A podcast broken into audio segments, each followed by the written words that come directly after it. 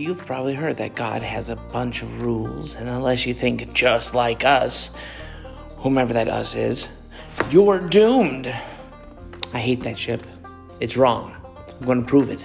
I'm going to prove it by sermonizing the entire Bible.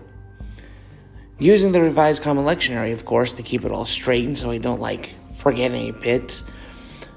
Main point is all are welcome, all are loved. Jesus, duck, and Christ help me.